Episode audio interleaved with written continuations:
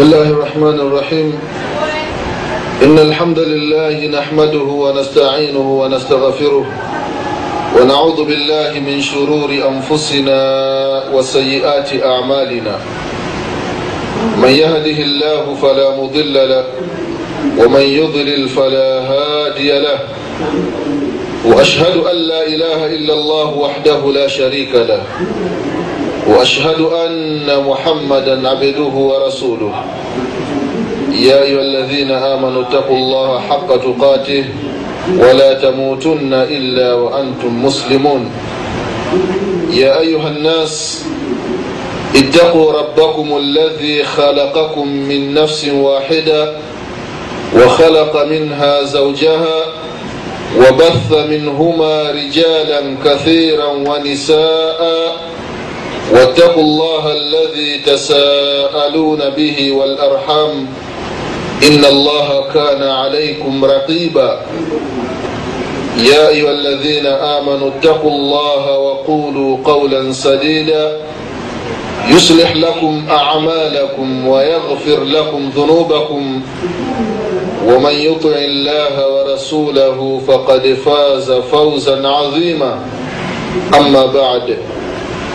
فإن أصدق الحديث كتاب الله وخير الهدي هدي محمد صلى الله عليه وآله وسلم وشر الأمور محدثاتها وكل محدثة بدعة وكل بدعة ضلالة وكل ضلالة في النار.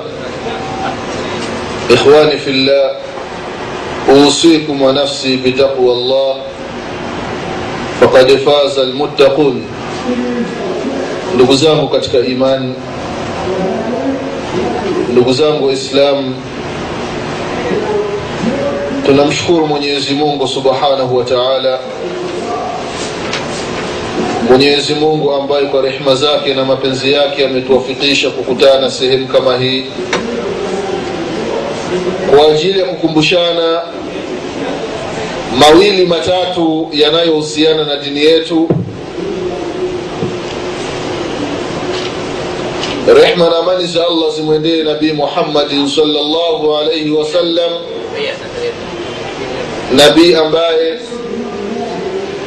kila jambo ambalo ni sababu ya kuingia katika pepo ya allah subhanahu wa taala kaacha anatuambia na kutuelekeza na kutuhimiza kulifanya na kila sababu itakayopelekea kupata laana ya mwenyezi mungu na ghadhabu zake na kuingia katika moto wa jahannam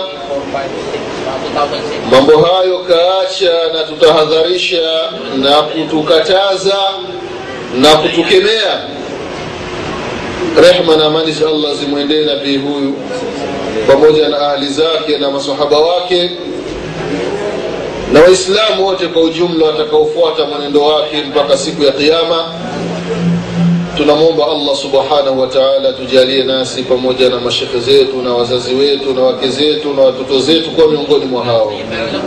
Ndugu zangu katika imani na kuhusieni pamoja na kuihusia nafsi yangu katika swala la kumsha allah subhanahu wa taala.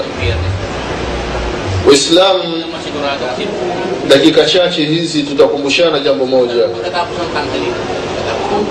Jambo ambalo kwa hakika zama tulizo nazo kwa kweli limekithiri baadhi ya sehemu.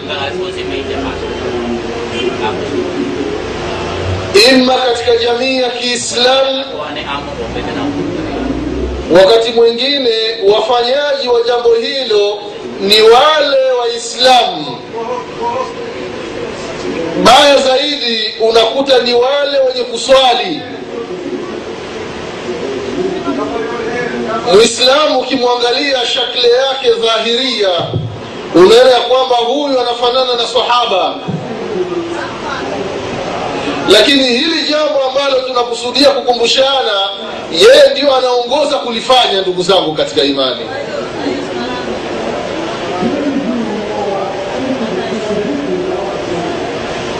kuna jambo ambalo vijana katika mustalah wa asuria yani maneno ya kisasa kwa wale watu wa Dar es Salaam wanaita kula tigo.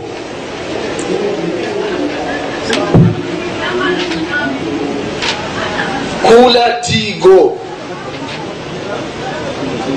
Nini maana ya kula tigo? Kula tigo vijana wanakusudia kufanya liwafi umepewa mustalahi wa kula tigo. Huu ni msiba umeenea katika jamii ya kiislamu ndugu zangu katika imani. Jambo la liwafi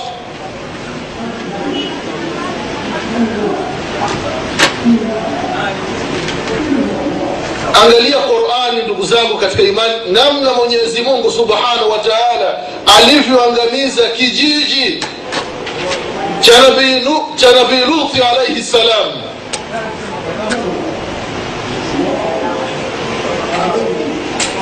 kijiji cha sudum. Allah amekiangamiza. Kwa nini? Kwa sababu ya watu walikuwa wanakula tigo wenyewe kwa wenyewe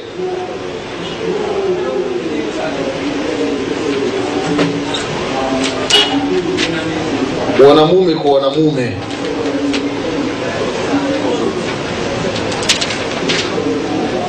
ndugu zangu katika imani si jambo geni katika masikio yetu kusikia masala ya liwati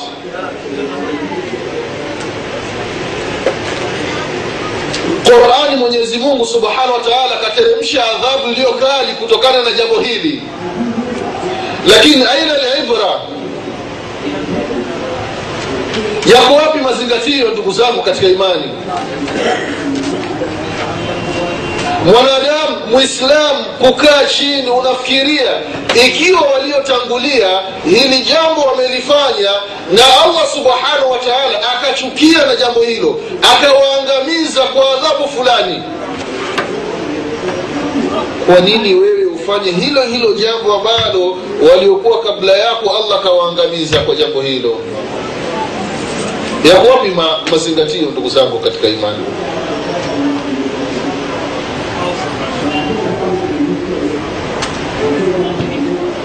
Mwenyezi mungu subhanahu wa taala anamwambia mtume salllahu alaihi wasalama kuhusiana na habari ambazo watu wa nabii luthi alaihi ssalam walikuwa wakifanya. Anamwambia kwamba walikuwa wanafanya mambo ambayo hawajatanguliwa na kaumu yoyote katika kaumu zilizotangulia.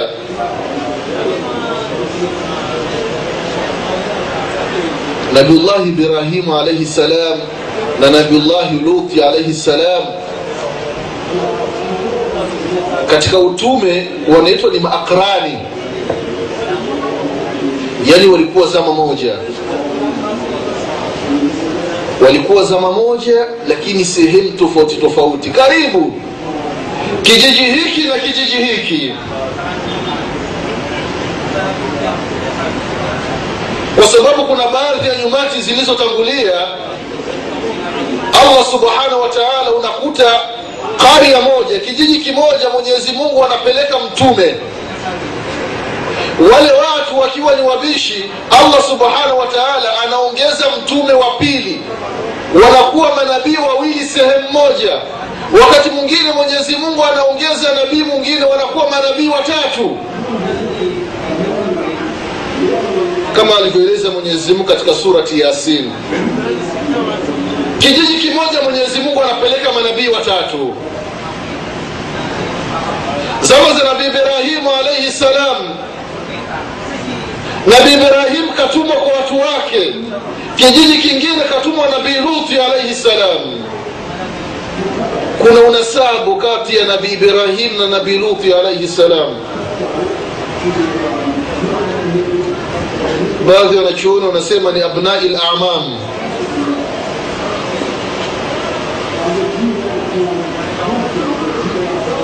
allah subhanahu wa taala anamwambia mtume salllahu alaihi wasallam ya rasulllah e muhammadi salllah salama sikilizi ya kwamba watu wa luth alaihi salam walifanya mambo ambayo hayajafanywa na nyumati zilizokuwa kabla yake. Alitangulia nabi ibrahimu alaihi salam. Baada ya nabi ibrahimu ndo akaja nabi lutu alaihi salam watu wa ibrahimu hawakufanya liwat wala waifahamu. kabla ya nabii ibrahimu alaihi salam nabii Nuh- nuhu alaihi salam. Na manabii wa bani israeli waliokuwepo katikati baina ya nabii nuh na nabii ibrahimu alaihi salam. Nyumati zao walikuwa hawafanyi liwadhi wala waifahamu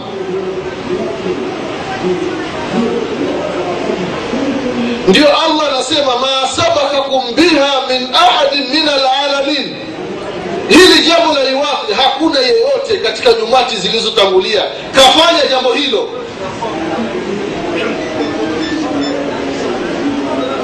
Atatuna rijal. Mnawafuata wanamume wenzenu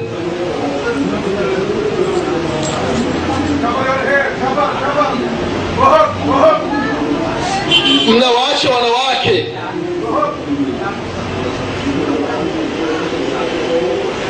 Ndugu zangu katika imani desturi ya mwenyezi mungu subhanahu wa taala watu wanapofanya makosa allah huwa atoi adhabu mara moja. Allah anatuma mitume anawatuma manabii wawape na kama ilivyokuwa zama za nabii nuhu alaihi salam watu wake walipofanya shirki katika wale watu wema watano waliotajwa katika surati nuh waddan wa suaqa wa yaghutha wa yauqa wa nasra hawa watu watano ni wema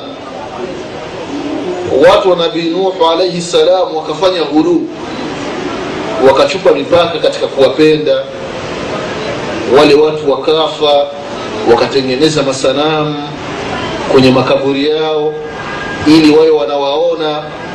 Huu ni wahai wamepewa na sheitani wakiona yale masanamu watu watakuwa na nashatu katika ibada. Ile jili kile kizazi kikaondoka kikaja kizazi kingine sheitani akawapa wahai akawaambia kwamba wazee wenu waliotanguliwa walikuwa wakiwaabudu hawa. Watu wakaanza ibada ya masanamu. Baada ya watu kuingia kwenye makosa mwenyezi mungu subhanahu wa akamtuma nabii nuhu alaihi salam kuwakataza. Na watu wa nabii lut alaihi salam baada ya kufanya mambo yao ya liwati mwenyezi mungu subhanahu wa taala akamtuma nabii lut na akawaonya. Akawakataza kutokana na mambo anayofanya. Na kiongozi mkubwa zama za nabii luthi alaihi salam aliyekuwa akitoa siri ilikuwa ni mke wa nabii luthi alaihi salam. Allahu akbar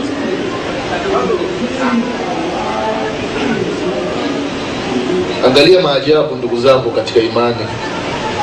Mume ni nabii. Min ahli ljanna mke ni fasik ni dhalim min ahli nari kitanda kimoja.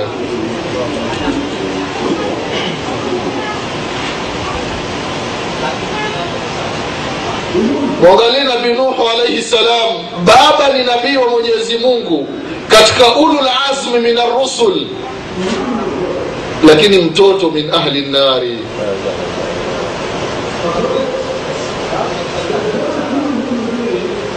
mwangalie mtume wetu muhammadin salllahu alaihi wasallam khairu lbariya mbora wa viumbe vyote alivyoumbwa mwenyezi mungu subhanahu wa taala ndio wa kwanza kuingia katika pepo ya allah subhanahu wa taala na baba yake na mama yake watakuwa katika moto wa jahannam. Uadilifu wa mwenyezi mungu subhanahu wa haangalii huyu ni mke wa nabii huyu ni mzazi wa nabii huyu ni mtoto wa nabii. Yeyote atakayefanya kosa mwenyezi mungu haangalii nyuma yake kuna nani mbele yake kuna nani wala yadhlimu rabbuka ahada allah hana sifa ya dhulma ikiwa huyu nabii huu nabii muhammadin salllahu alaihi wasallam baba yake kafa ni kafiri ataingia motoni baba yako itakuwaje mama yako itakuwaje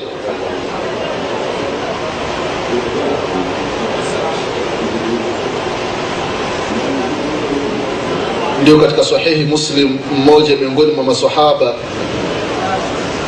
mtume salllahu alaihi wasallam yupo katika mji wa madina anajua na mmoja anamuuliza ya rasulllah aina abi?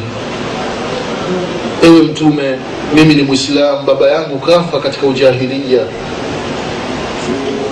kabla ya wewe kupewa utume yuko wapi? Ni katika watu wa peponi katika watu wa motoni kwa sababu baba yangu alikuwa ni mtu mwema anawasaidia watu wanafanya nini? Mtume salllahu alaihi wasallam anamwambia kwamba baba yako yupo motoni. Ili sahaba anaondoka. Kana kwamba hali yake haikuwa nzuri. Anaitwa na mtume salllahu alaihi wasallama anamwambia kwamba sehemu aliko baba yako ndiyo sehemu aliko baba yangu mimi. Wote wako katika moto wa jahannam.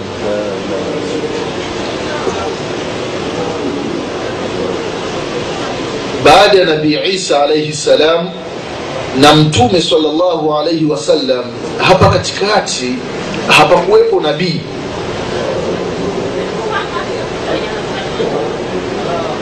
Lakini palikuwa bakaya kuna zile athari za dini zilikuwepo. Watu walikuwa wanamwabudu mwenyezi mungu. Kuna ambao walikuwa hawamshirikishi mwenyezi mungu subhanahu wa taala kama alivyokuwa waraka ibnu naufal